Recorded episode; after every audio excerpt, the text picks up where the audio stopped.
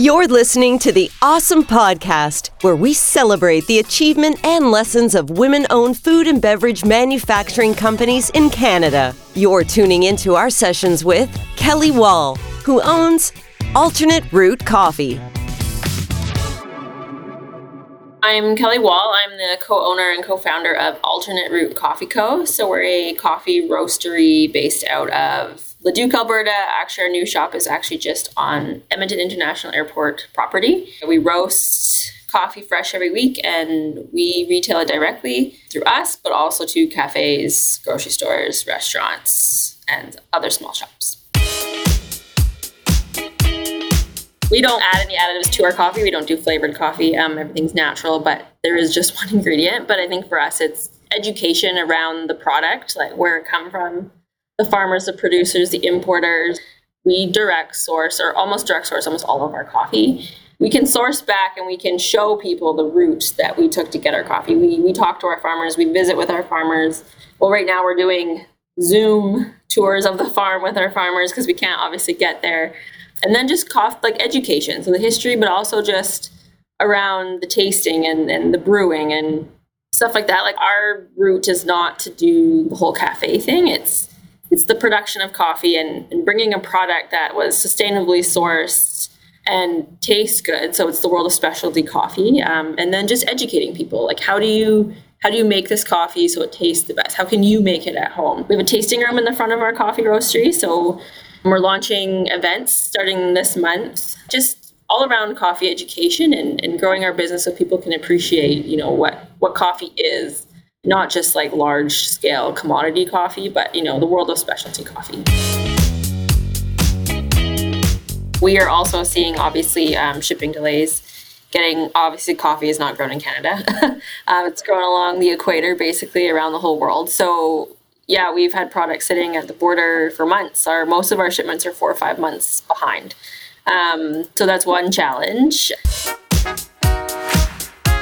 We work with a lot of the same farmers year after year, but how do you project your growth and how do you order enough coffee to sustain you till the next crop? Brazil this year saw a huge impact on their crops.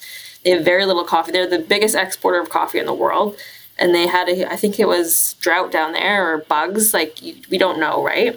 So we could have coffees booked, so we book a year in advance, but if they get bugs or a flood or a drought or just poor growing conditions, we might only get half of that shipment. And then what do we do with the rest? Where do we get the rest? We have a lot of companies that are relying on similar coffees year after year. So just pivoting, I guess, and figuring out how to bridge that gap when we get to it. I would think one of my most successful traits would be my ability to multitask and just take on various aspects of the business. I think everybody knows when you start a business, you're every role. So you're the bookkeeper, you're the sales rep, you're the fulfillment and order person, you're the sourcing person. So just the ability to take on all those jobs semi-well, I guess.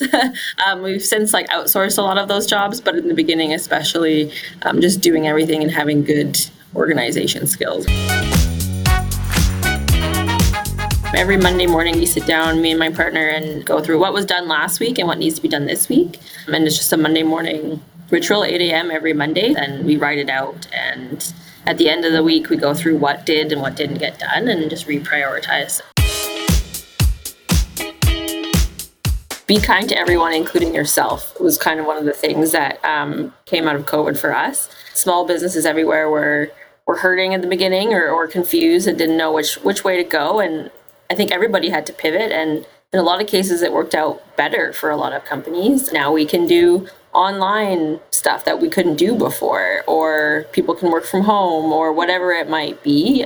And it made people, I think, have to think and challenge themselves a little bit more on how to pivot. And I think that keeps you growing as a business, keeps you on your toes. But yeah, one door closed and 2 or 3 more opened, I think is a good way to look at it.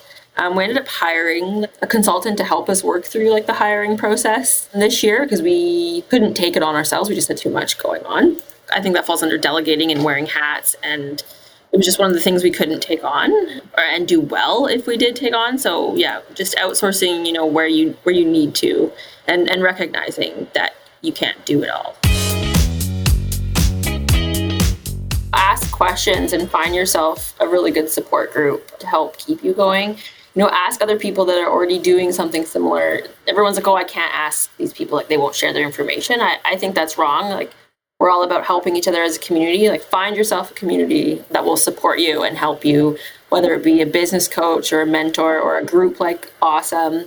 Just find yourself a really good support group and ask the questions, do the research, and you'll figure out where you're going and where you want to go, and you'll be able to get there for sure.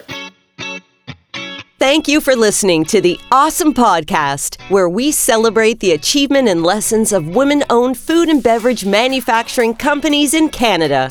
Learn more about our community at beawesome.ca.